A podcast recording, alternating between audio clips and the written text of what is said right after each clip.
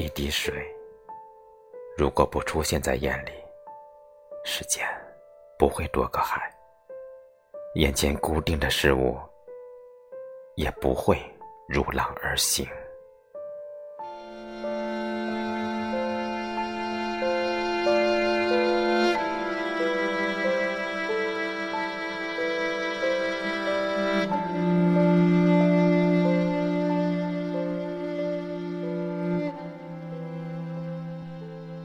此时，一滴水落在了他眼球黑色的部分。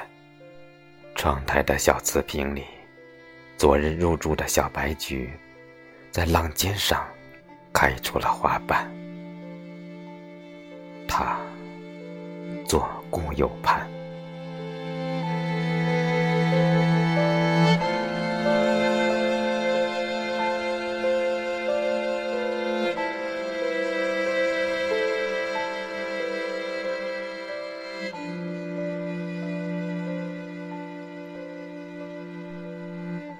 只是，他没有说出去山间踱步的构思。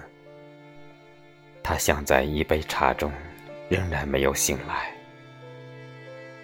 他也没有转去远方天际的一堆云里，挑选一件火红的新衣。最后，更没有等来蜂鸟用会取出他身体里的蜜。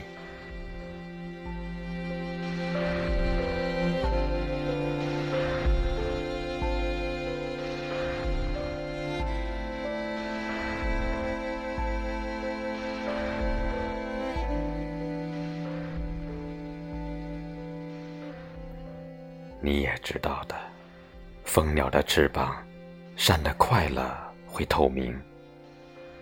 时间带着一切在里面行走。眼睛滤清后也会透明。